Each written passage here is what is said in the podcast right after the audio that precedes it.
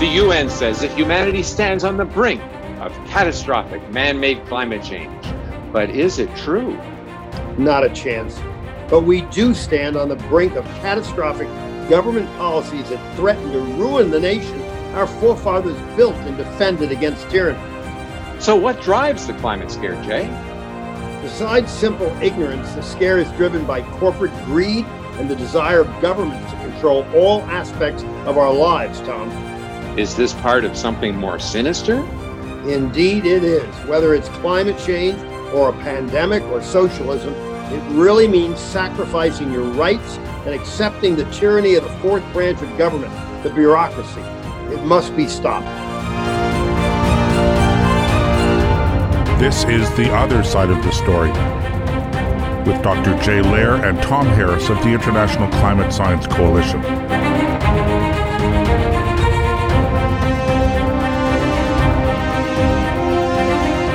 In preparation for last Thursday's progress report on the development of Starship, SpaceX's fully reusable spacecraft, company CEO Elon Musk tweeted out an exciting video depicting a Starship flight to Mars.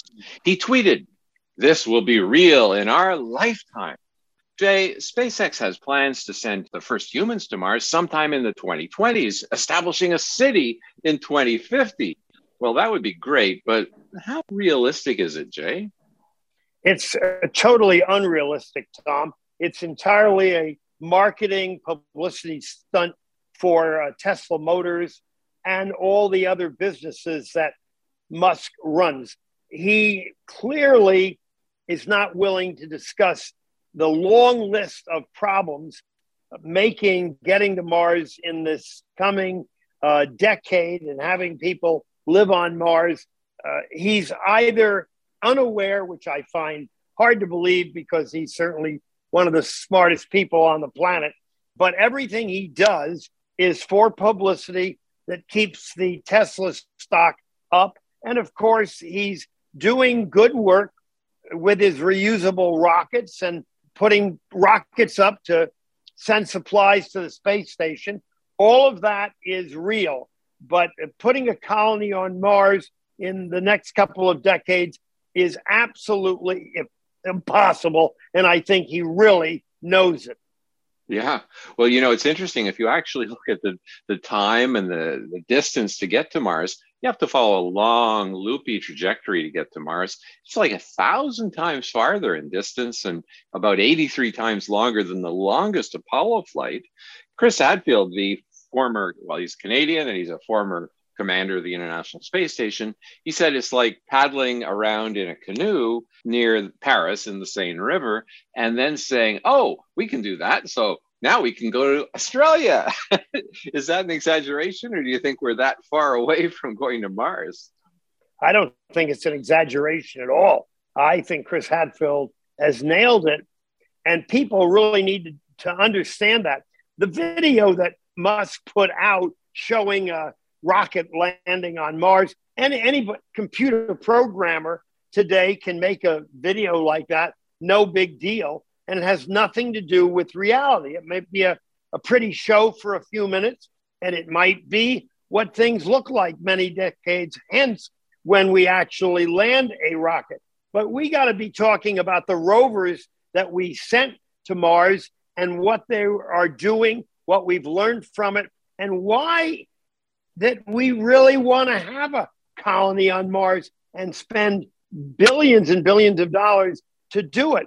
We abandoned the moon. We ought to go back to the moon. There would be a place to start and have people staying on the moon for significant lengths of time and doing research there. But I think it's totally unreliable, unfeasible, and a publicity stunt to keep talking the way Musk does about putting a colony on Mars.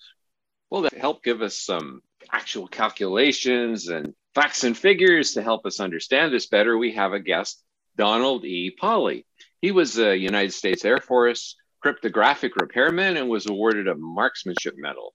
After a start at the Bergstrom Air Force Base Aero Club in Texas, he went on to get a commercial pilot rating in airplane and helicopter Don has worked as a television broadcast engineer for eight years, and he holds two color television patents.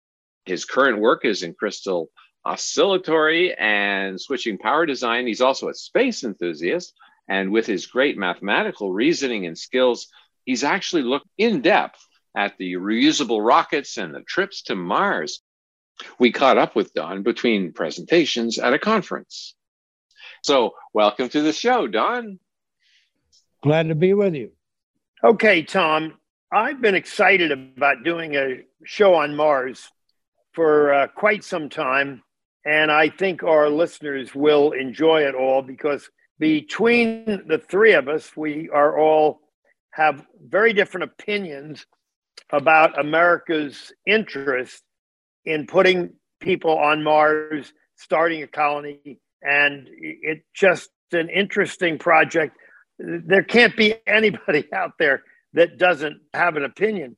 So, my first question is why does there appear to be so much interest in getting an American or Americans to Mars for a period of time? Tom, what's your opinion? I think the main reason is that the United States wants to appear to lead the world as a free country in technology and adventureship and that sort of thing. And I think that's, of course, a lot of the reason that John Kennedy announced it because it hugely boosted US prestige at the time of the Vietnam War and at the time that the United States really needed it. And I certainly think that's the primary reason. Quite frankly, I think it's a good reason. Well, I would agree with that part of it. But why did we uh, leave the moon, never go back, uh, or build on our huge success there? Well, I think people got bored with the moon. I think there wasn't anything new happening the TV ratings were already going down by the second moon flight, Apollo 12. And by Apollo 13, they were really going down until they had a disaster, until they had, well, it wasn't a disaster, but it was almost a disaster. And then the TV ratings came up. But within a couple of more missions, TV ratings went down.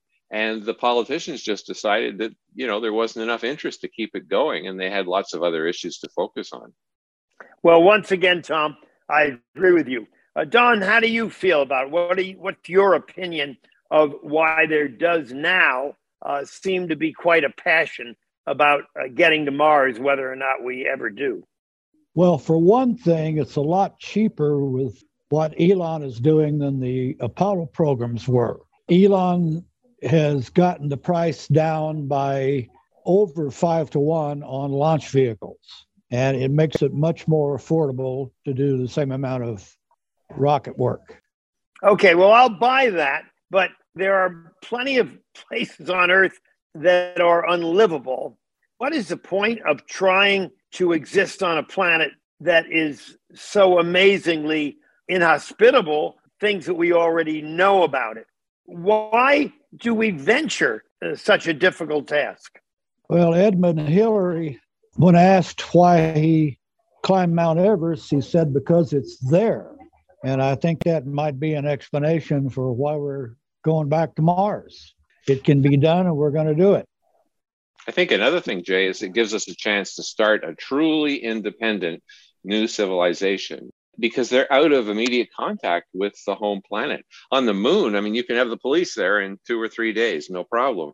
But on Mars, they get a chance to start over, to start something truly new. And of course, there are people, I think Don would fall into this category, who actually believe that because of the fact that there's always some risk of an asteroid hitting the Earth or having worldwide plague or disaster or war or whatever, that we'd better have some humans outside of this little valley that we're all in right now. Would you agree with that, Don? I certainly would. Curiously enough, Phobos is the closest satellite of Mars, and it's about the same size as the asteroid that killed all the dinosaurs. I think the whole thing is absurd. I will take the devil's advocate position though I agree, you know, it's there, and I like Don's quote of Edmund Hillary. So I, I see it as of great scientific interest, but I totally oppose to the idea that it has value because the Earth, you know, may be destroyed by an asteroid, and therefore we start over with a few, a handful of people on this inhospitable planet. I just uh, see it uh, totally uh, as a, a, science experiment costing money that could be used better on Earth. Don, do you believe that for astronomical reasons of orbits and gravity to and from Mars with a human group must take almost three years for a round trip? Could you briefly explain why that would be? Well, it's not a matter of me believing it, it's uh, pure mathematics. Every 778 days, the Earth and Mars are in the same relative position. And it's a classic example of Kentucky windage, where you got to point the rocket at where Mars is going to be eight months later. As a result of that, it takes eight months to get to Mars on a very curved trajectory. Once you're there, Mars is not convenient to the Earth.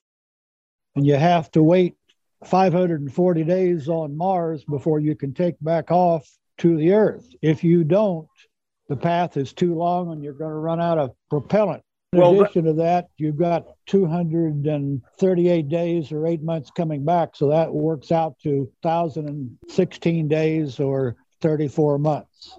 I think this is a real shock to our listeners because pretty much everyone that understands rocketry to the space station, to our moon, or to Mars, and everything they've learned is things that Elon Musk has put forth because he's dedicated himself to getting to Mars in his lifetime or even in this decade, have not heard of this unbelievable long round trip period. So uh, th- that's really news. I think you explain it well, but they have no idea. We, we see Mars up in the sky, and most people feel, well, we just send a rocket up there. Uh, it's anything but that simple. Now, you brought up the, the moon of Phobos. I've had two very close friends who worked with NASA on uh, Neil Armstrong's first flight to the moon. It was very complicated. They also wanted to go to Mars, but felt we must first go to a, that moon that you mentioned, Phobos. Could you explain why uh, Phobos is a better place to, to start than Mars when Mars is actually so close to that moon? Primarily because getting onto Mars, you've got to go through a fairly thick atmosphere to get to the surface and it likes to burn up the spacecraft going down and it likes to fight the spacecraft going back up. And that takes roughly one third of your propellant just to get through the atmosphere. If you land on Phobos, which is orbiting about three radii away from Mars, you have no atmosphere to contend with. You have a tiny gravity to contend with you're able to save a huge amount of rocket fuel, wind up close to Mars. Don, I wanted to make one point. I worked with an anthropologist who actually studied the impact of exploration on the human culture and human psyche and things like that. And what he said is that the movement to Mars is important because it's the beginning of the expansion of humans into the universe. And that, in fact, the exploration drive is an inherent part of the higher orders of the human nervous system. He says that we need to explore and expand to be fully healthy. That that is indeed part of our basic nature, the basic nature of humans built into our DNA effectively. So, I mean, do you guys think that that is a good reason to go to Mars, the beginning of the expansion into the universe? Well, I I can't exactly disagree with it, but the risk reward to me is not worth it. Uh, I think that the amount of money we'll spend, the lives that will be put at risk if we ever get a human to Mars, make the risk too great for me. The the reward is is not worth it, but I understand the drive that people have, which uh, you express so well. The Mars expedition to make fuel on Mars or provide habitats is going to take large amounts of electricity. There is a design that is being built right now for a one megawatt nuclear reactor that will fit in a standard shipping container. That nuclear reactor design if it is perfected for Mars use, will pay for the entire cost of the Mars mission on Earth by building other reactors like it. That kind of a reactor can provide electricity for a town of 1,000 and would so think- fit on the back of a, a flatbed semi. Do you believe that we really cannot go to Mars without nuclear power available when we're there or to get us there? Do we need nuclear power both in the rocketry or to survive on Mars or both? My latest calculation is that if Elon refuels his Starship in low Earth orbit, he can probably get to Mars with four tons of payload. And he might well be able to get back to Earth. Without a reactor to power a propellant plant, there is no Mars expedition. So you're saying that it would actually be a driver for technologies that we could use on Earth. I mean, that's one of the main reasons that some of the people justify our moon trip is that it led to lightweight electronics and all kinds of things that we now take for granted. I was going to sort of make a joke. One of the very few things that came out of the Indianapolis 500 race is the rear view mirror. People are, are surprised to know that before we started racing around that oval, we didn't have rear view mirrors on the earliest of cars. And of course, in going to uh, the moon, I recall there was some kind of high calorie, high vitamin uh, drink that was invented and used on the moon. So I would agree that in the process of going to Mars, we would develop and invent a lot of very worthwhile things. So I, I have to be in, in your court on that area. There are a lot of good things that would happen if we just keep trying to go to Mars let me give you an idea of my point. I uh, have heard Elon say that he's going to use renewable energy to make rocket fuel. In order to get one megawatt worth of solar cells, it takes 20,000 solar panels. How would you like to install 20,000 solar panels on Mars in a spacesuit? and, and clean the red Mars dust off of it once every Mars spring cleaning time. Those two 20,000 solar panels weigh 500 tons. That's half the total capacity that the Starship could weigh as far as freight. Bottom line is it also takes up 11 football fields of area to put enough solar cells there. A nuclear reactor would weigh 30 tons. Uh-huh. The solar panels will weigh 50 tons. Now, what everybody forgets is the sun is two and a half times dimmer on Mars. Mm-hmm. Solar panels on Earth are not worth much. They are worthless on Mars. All yeah. the uh, landers there, about half of them froze to death in the winter because they couldn't make enough solar power to keep their batteries warm. And the reason they couldn't in many cases was the Mars dust, nobody to clean the solar panel. The two nuclear powered rovers are working fine, and one of them has been working several years. Mm-hmm. So is he being based in California? Maybe the reason why he's against using nuclear power, or has he actually seriously considered nuclear? He's never said anything bad about nuclear, but uh-huh. Elon is a salesman and he wants to sell his solar cells. Oh yeah, yeah, so, and his batteries.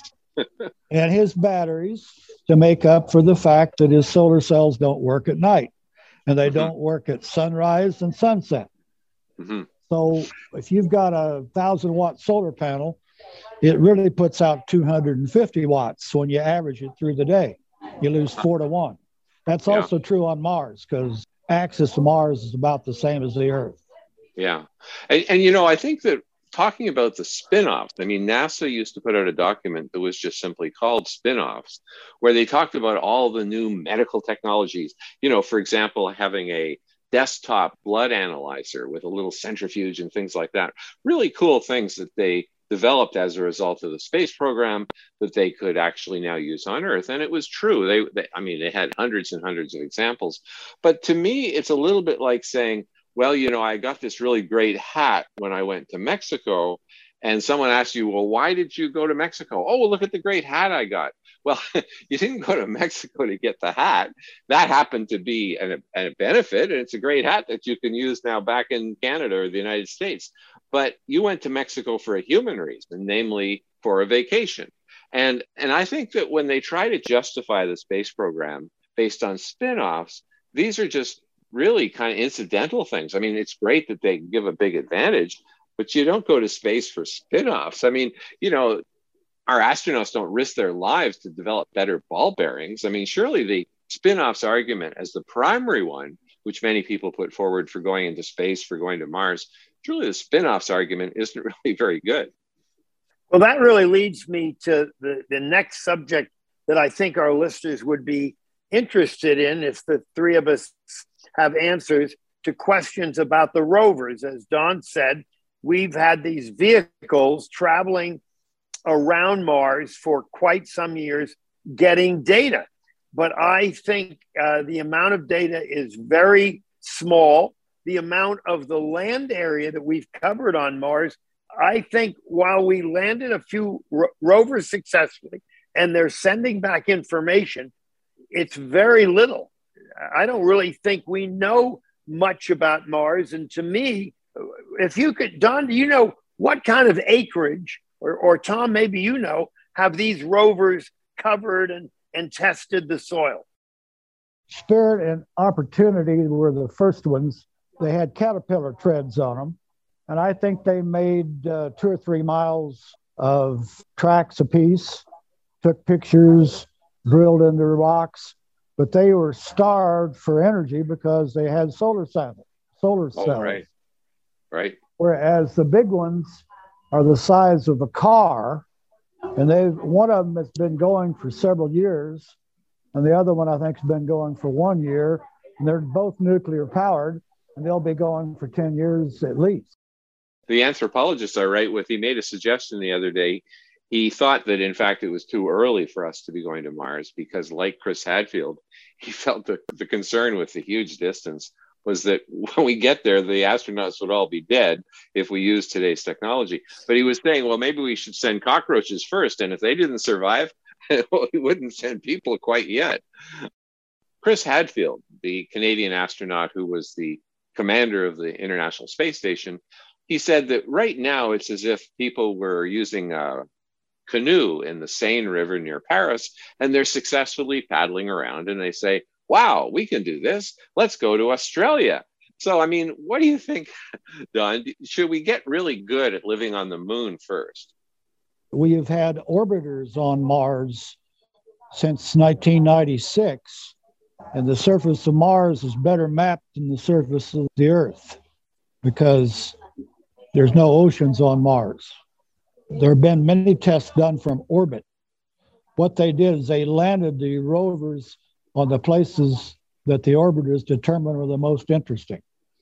Now, on um, the trip to Australia, I don't think that Chris has done his mathematics very well. The uh, time to go to Mars is eight months, and there have been two identical twins that have spent over a year on the space station. And their health suffered pretty badly from the weightlessness. But I've dealt with that problem in my proposal anyway. So I uh, reject his argument but it's too far. Uh-huh. It's uh, really no different than a space station crossed with a lunar landing. Yeah. One of the things I wonder, though, is mean time between failure for actual components on the space station don't have to be that long because they can fly up resupply missions and they do all the time are we yet at a point where you can have a three year mission practically in total when you count the time to get there, the time on the planet, then the time to wait till the planets are lined up so you can fly back? Do we have enough good, solid engineering components to last for three years? I don't think there's any particular problem with that. Uh, most of the stuff on the space station has been there for 10 years. Mm, they have yeah. occasional electronic failures and they they bring up new equipment. Most cases, it's not practical to fix it there, uh-huh. primarily because you don't have a, stock of electronic parts that you can find a resistor if you got a blown resistor. But I mm-hmm. think that the redundancy with uh, all components, not just electronics, is going to be plenty adequate to take care of that problem. But you are absolutely right. If you, let's say, you miss the window to uh, get your order placed for uh, going to Earth, you may have to wait seven years to get the next one. Or seven months. No, I'm talking about seven years. Oh, is that three, right? Three, well, actually, six years. Three six. years plus three years. In other wow. words, one one round trip is is uh, just is almost three years. Huh. Wow. So if you That's order incredible. parts, oh, you I might see. get them sooner than three years, but it it might be uh, it could be six, depending upon whether you just barely miss a an order. There was a project out of the Netherlands. It's just recently been canceled, but it was called Mars One, and their objective was to send people to Mars to stay and if the first four survived, then they'd send another four and another four and another four. And it was interesting because they admitted that the risk was very, very high. I think some people were saying it was maybe a 50% chance of dying on the mission, but they had lots of good volunteers. It was interesting. And they weren't people that were losers that just wanted to throw their life away. There was one guy, for example, who had a PhD from MIT in astronautics. He was a champion bicyclist. He was a handsome young man. And these people were prepared to take the risk. And there were hundreds of them. So it sounds like dangerous or not, you know, these people are prepared to go. So I don't know, Jay, do you think we should let them, or is this something that's just way too dangerous at this point for society to tolerate?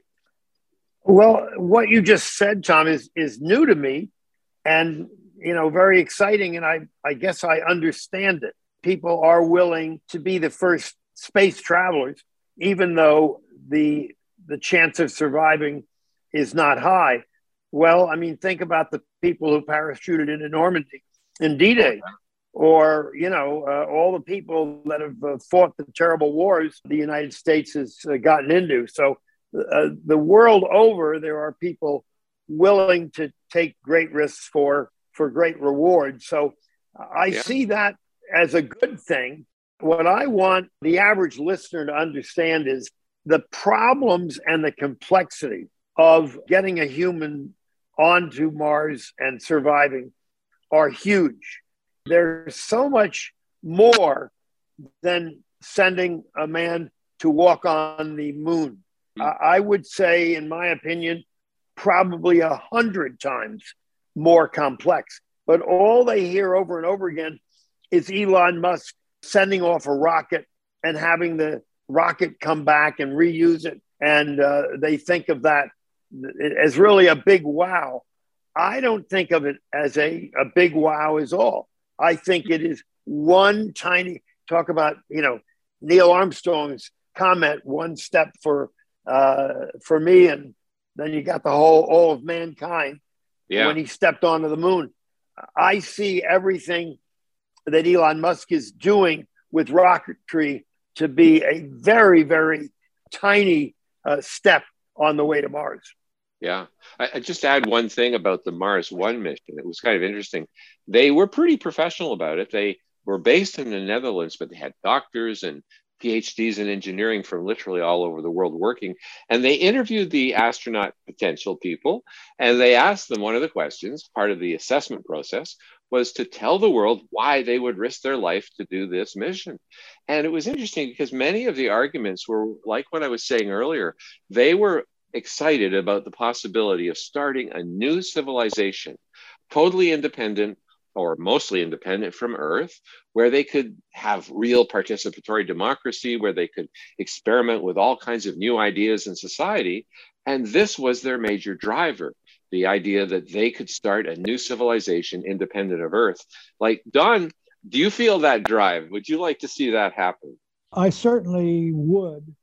Before we leave the subject of Neil Armstrong, I would like to point out that he had a full week on his way to the moon to think about his first words, and he could have done a better job. apparently, he missed one word, and he, he didn't well, admit it, it first. It, yeah, that's right. He claimed he missed the word I listened to the transcript. He blew it. Yeah. Anyway, uh, the uh, I like the idea of to use the Star Trek motto, motto going where no man has gone before. Yeah. There'll be plenty of people that'll jump at a chance to go there. One of the things, apparently, I am the only one that is considered the significance of the fact that just because you do, got to Mars doesn't mean you're going to get back. And that even if you are going to get back, you got to wait for 540 days on the planet before you can come back. Mm-hmm. And that makes a phenomenal difference in the settlement patterns.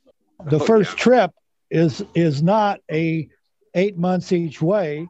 It is a thousand and sixteen days. It's yeah. almost three years because of the extra time you got to stay on the ground. It means yeah. you got to pack a little more lunches than you thought you had to pack. you know, I got so excited I, I forgot to keep track of the time. We've got to go for a break for commercial, so we'll be right back.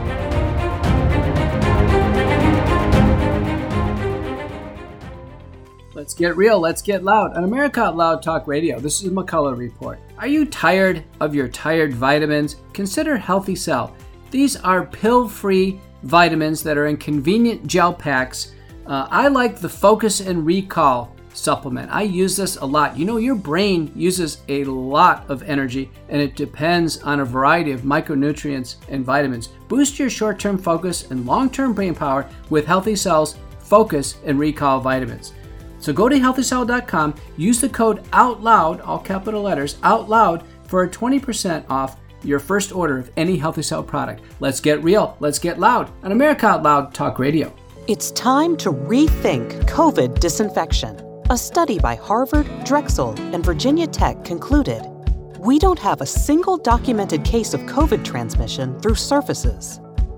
The reality is that COVID spreads mainly through the air Shared air is the problem, not shared surfaces. The solution is the Genesis Fogger, which uses natural HOCl to disinfect both air and surfaces simultaneously. It's perfect for home or business. NIH says HOCl may well be the disinfectant of choice for coronaviruses. There's nothing more natural or more effective. Genesis fogs at the precise particle size to combat COVID and other harmful pathogens. It's what's missing from your disinfecting protocol. Visit genesisfogger.com. America Out Loud listeners receive a 15% discount with promo code OUTLOUD at genesisfogger.com slash OUTLOUD. Each of us is born with 30 trillion cells that make us. These cells determine how we feel, perform, sleep, focus, and how long we live. And to live our best life, all we have to do is feed our cells. But most food and supplements don't reach our cells, keeping us from reaching our full potential. Make every cell count with Healthy Cell. Founded with a mission to empower people to take control of their own health at the most fundamental level, Dr. Vincent Giampapa, world renowned cell researcher and medical doctor, created supplements that work at the cellular level to boost immune health, sleep better, focus deeper, and stay younger longer. Go to healthycell.com and use code OUTLOUD for 20% off your first order of any product. And that's healthycell.com, H E A L T H Y C E L L, and use code OUTLOUD for 20% off. So we're back with Don Polly and my co host Jay Lehr, we caught up with Don between presentations at a conference. Don Polly, of course, has done some interesting calculations concerning a trip to Mars. I think you had another question, Jay. Yeah, Don, in your work, you've pointed out all kinds of things that we have to manufacture on the moon Phobos and why that's a better place to make things than Mars. And you talked about growing food on Phobos. You already earlier in the show talked about the fact that we've got to feed whoever goes up there for well over a year before they can come back. That just seems like just too big of an ask to be done. So, what would be going on on Phobos while these uh, people are on Mars itself? Well, I would expect them to be working if they expect to be fed. My proposal by way of the back of the moon would land a spaceship, actually a freighter, on Phobos and unload about 200 tons of freight. And that freight would be a prefabricated nuclear power plant as well as prefabricated dwellings and greenhouses.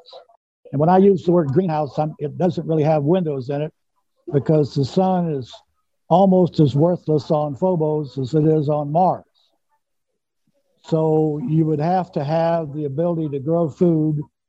My theory was you've got 18 months to work before you can go back. So therefore, you can be building greenhouses, probably raising potatoes and rabbits, and starting to come up with an agricultural economy on the satellite. Wow! So you'll have Martian rabbits. Well, um, it just seems like an awful lot to ask.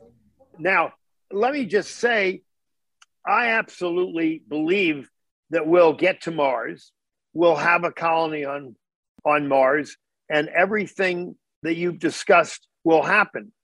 But I think it will be a minimum of 30 years, and that everything that Elon Musk talks about getting there anytime soon or the people who also have rocket companies that compete with him that their their time frame is absolutely ridiculous in in my opinion and looking at the many complex problems that have to be solved many of which you've described uh, is is a at least a 30 year timeline rather than a single decade well, I would disagree a little bit with your comparison of the complexity relative to the the moon program. I think uh, this is only 10 times worse and not 100.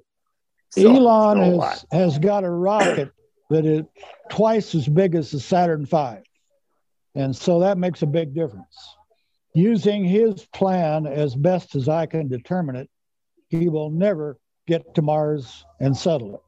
But what he's done, he's built the biggest possible rocket that is practical to build.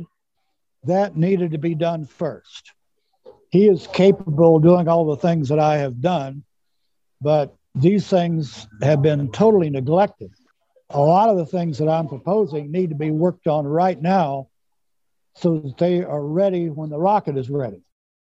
A lot of people think that we should just bypass the moon and go right to Mars. Robert Zubrin is one of those people. Do you agree with Robert, or do you think we should settle the moon first?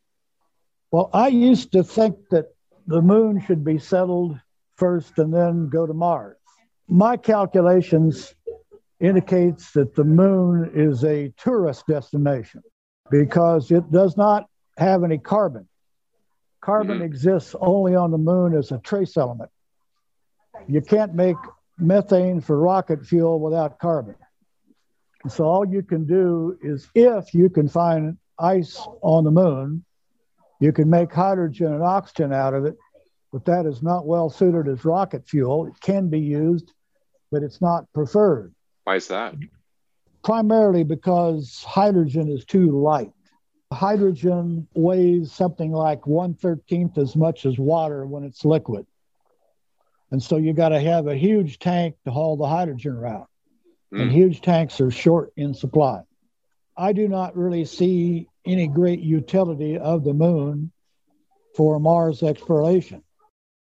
I've talked to a lot of my friends at NASA, and they feel if we go to Mars, we would be launching from the moon. What is your opinion there? It's not worth landing there and then taking back off again you're better just to bypass the moon, go straight to Mars. Mm-hmm. I used to think that there would be things like uh, rail guns that could be used on the moon to help on launch costs. But once I did the calculations on them, uh, they weren't worth the trouble. Problem is, the moon doesn't have the materials that are useful for making fuel. It's just not worth stopping there. You just as well Instead of waiting a week to cruise to the moon, eight months and get to Mars, and you got a lot Yeah. more to work with. Yeah, Robert Zubrin says that all the ingredients required to establish a complete independent civilization exist on Mars. But that's not the case on the moon. For one thing, I know they don't have nitrogen on the moon.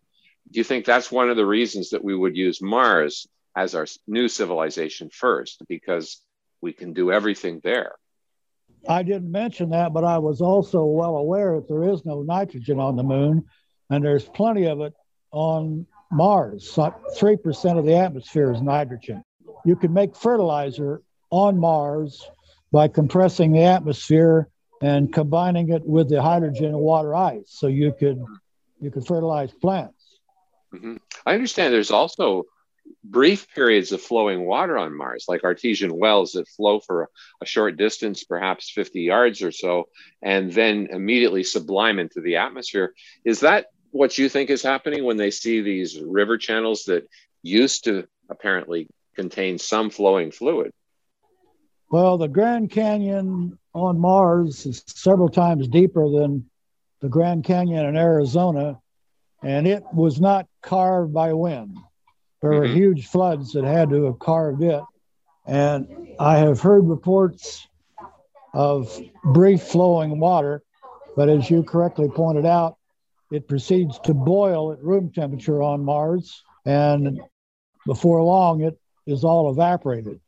Mhm. So, would what be- happens is you have to dig down to where you find buried ice. Now, the average temperature on Mars is 63 degree, 63 degrees below zero centigrade. So any ice that's there stays ice and it will not evaporate. But Hmm. if it warms up and melts, turns into water, it's gone. Yeah, I, I was reading that on the equator in the summer at Mars, it can get up to 70 degrees Fahrenheit. So there must be times when it would stay liquid for a short period until it, as you say, boils into the atmosphere. I think it can get a little bit over that. I think I remember 35 centigrade, which is uh, Wow. about 95 Fahrenheit. I don't Wow. have that exact correlation there. But Yeah. on the 4th of July, if you will, at high noon on the equator, it, you would not need a jacket. Would anybody landing on Mars and surviving be unable to move around without a spacesuit and without some system to get over the incredibly low average uh, temperature? That alone uh, seems like a very difficult problem to uh, overcome. Surviving in that cold temperature without oxygen for any period of time. Well, you would be dead in a couple of minutes without a spacesuit because of uh, no oxygen and low pressure both. And you'd also be freezing to death.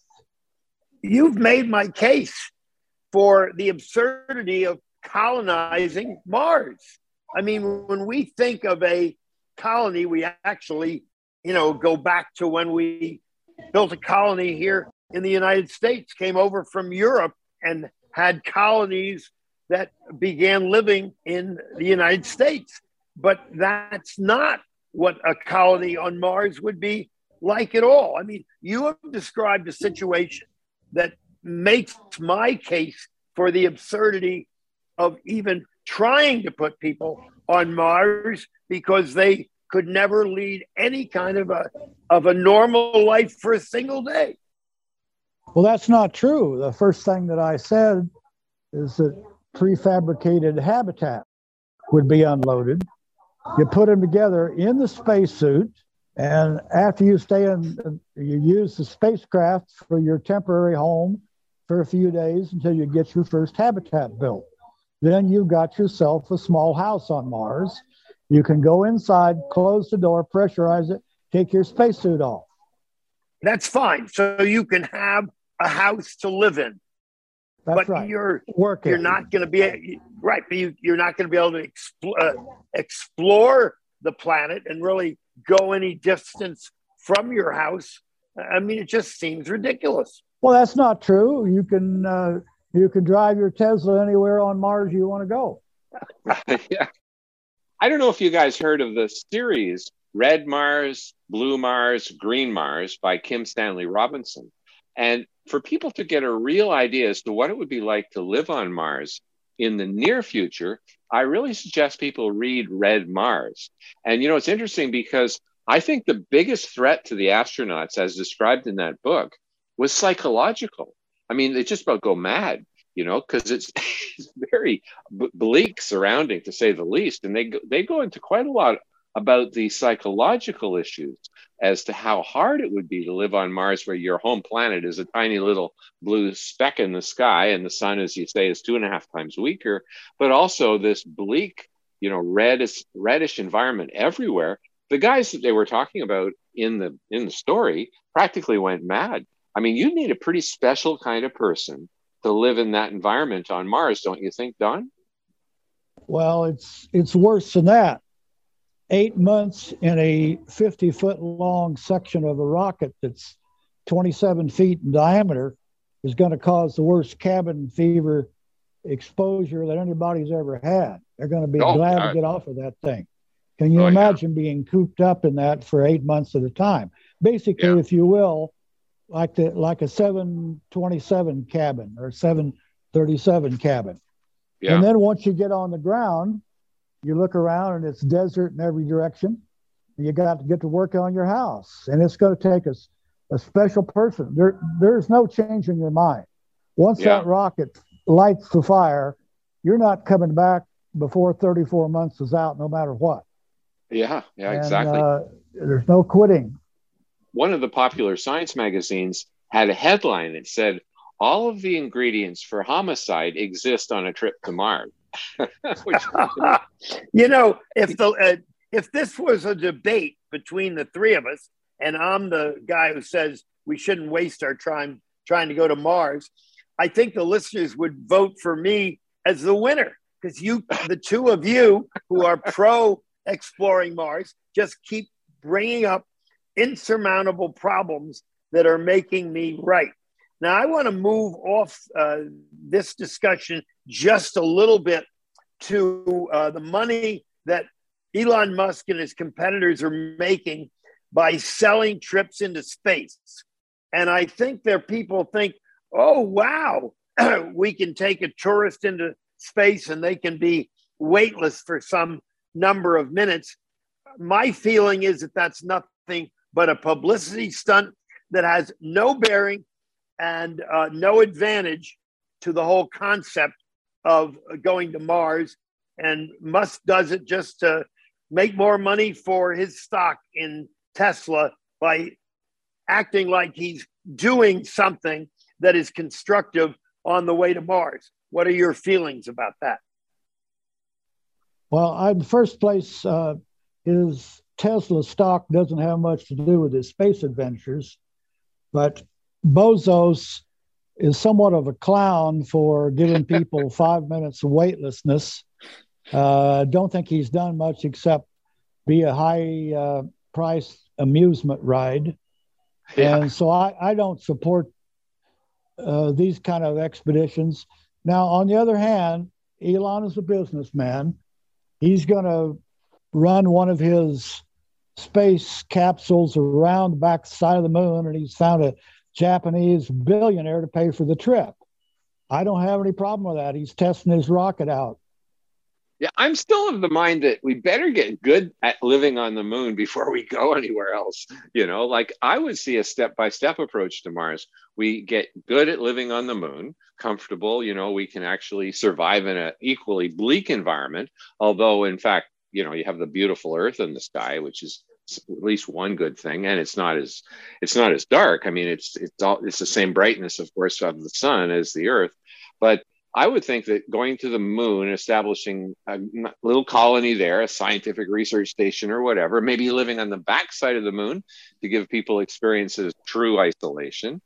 The second step i would see is going to the lagrangian point and actually fiddling around there and getting comfortable, then maybe going to a passing asteroid for a few days to actually land on it and encounter and then fly back to the Earth. And then maybe setting out to Mars. I mean, Don, do you think that kind of step by step approach, which would probably take 30 years, do you think that would be perhaps more likely to succeed and less dangerous? Well, there's not much difference between Mars and the moon. The gravity on Mars is twice as strong as it is on the moon. Both, but and the Mars has a little atmosphere. Mm-hmm. So I don't really see any great benefit on stopping on the moon.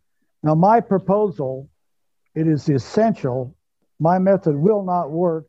And for that matter, you will not get to Mars unless you go on the backside of the moon and establish a space station at the L2 point. Yeah, can you explain that? L2 is a Lagrangian point. There are five of them, but L2 is the only one we need to consider right now. On the backside of the moon, roughly one sixth further away than the moon is, gravitational attraction of the Earth and the moon combine to allow objects to remain stationary at that point with no rocket thrust. And it can be used as a fuel dump, and it's a perfect place to build a space station. So, what you can do there is you can send rockets up from, from Earth with fuel and people on there, and they can live in the space station until the time comes to go to Mars. That makes sense? Well, I, well, it, I understand what you're saying about this uh, point in space, but I don't see what the value of it is to then have have it as a, a dump of of equipment to then go to Mars. Is that your point that you can store things there before you need them at Mars? It's going to take about a dozen trips to bring enough stuff up to that L2 point to fill a freighter and a starship and those two will be necessary to settle Mars. Why can't you do it from Earth? Because oh. you waste most of your fuel climbing from Earth to L2. It's almost a free trip from L2 to yeah. Mars, okay. but it's a horribly wasteful trip from Earth to Mars. Okay, yeah, exp- uh, yeah. understood. Understood. Yeah. I think. Yeah, I think it's worth emphasizing to people that the big energy expenditure in a trip to Mars is getting out of Earth's gravity well. I mean, that's, you know, from a distance point of view, it's not so significant to worry about the distance to Mars, except for human survival and equipment survival. But from an energy perspective, if we're out of the gravity well and moving around in the solar system, we can take advantage of small amounts of thrust and, of course, the planets themselves as gravitational assist. So Don's idea of starting at the Lagrangian point on the other side of the moon, I mean, that would be what, maybe a tenth the energy to get to Mars as if we start on Earth, Don? Uh, it's on that order. Uh, mm-hmm. My calculations indicate that if you refuel a starship in low Earth orbit and it goes to L2, you only get one sixth of the freight that it's capable of. Everything else is burned up in propellant getting you to L2. Mm-hmm. So it's uh, uh, Tom, yeah, I, I understand that. Tom, eh, would you please define for our listeners what a Lagrangian point is? I'll do it. There are Lagrangian points for any two large objects in the solar system. The one that the Webb telescope used is the Sun Earth Lagrangian point. That is the one that's about a million miles from Earth. Okay. And those those are areas where if you put something, it won't get attracted away from or towards any celestial body. It'll sit there. It will not fall up. It won't fall down. It won't fall left. Won't fall right. Just mm-hmm. hovers there. Mm-hmm. And that is a very important property. If you want to dump a bunch of supplies off, come back a month later, you hope the supplies are still there, and they will be. Yeah. Now that's due to the gravitational dynamics of having these two bodies at certain locations. How many Lagrangian points are there? Let's say for the Earth, Moon, Sun system. Just two. Hmm. The one I'm talking about is the Earth Moon Lagrangian point, and the Moon's 240,000 miles away, and roughly one sixth of that on the back side of the moon is uh, L2, and on the front side, by that same amount, is uh, is L3. Okay, So you uh, could actually maybe put a L3 space. L3 is not useful very much. Well, it's not for our purposes. Could, could you put a space hotel at one of the Lagrangian points? Well, you could put a space hotel in any of them. Mm-hmm. Yeah. Well, it'll, that's it'll stay we there. Should, maybe we should do that first. You get a pretty incredible view. Well, we just have a minute left. Jay, did you have some extra questions? Well, I have no more questions, but this has been uh, fascinating. And uh, as you know, I'm the skeptic. I am not in favor of putting humans on Mars. And uh, the two of you who know so much more than I on the topic have convinced me that I'm more right than I even thought I was when the program began. Ah, gee. Well, you know, as I say, there's lots of people who feel the drive to explore. And if you look at civilizations that did not explore, they didn't do too well. I mean, Stephen Pyne, for example, from the University of Arizona, he basically says that without the drive to explore, Western civilization becomes static and inward looking and it's unhealthy. So I think the drive to explore and move into space is, is pretty significant. But I totally agree with you, Jay, that this is way too dangerous to do in the next 10 years. Don, just to end off, what would you say is a safe enough time frame to send a mission to Mars? Next orbital alignment. Whoa, you'd go that soon, eh? and I think that should be um, 28th of June this year, but uh, I don't wow. know if his rocket's going to be ready. no. Next one will be two years later, 7th of August. Yeah, well, that's a great note to end off but, on. but one last point Jay, Jay's the one that's been talking about the easy problems with spacesuits and stuff like that. I'm, I'm the one that spent all the time on the hard problems. Yeah, yeah. Well, as Captain Picard would say, engage. So we're off Mars, maybe. maybe. Anyway, so that was an interesting interview with mathematician and space expert Don Pauly, who's talked about going to Mars and the feasibility of it. So this is Tom Harris and Dr. Jay Lehr signing out from the other side of the story.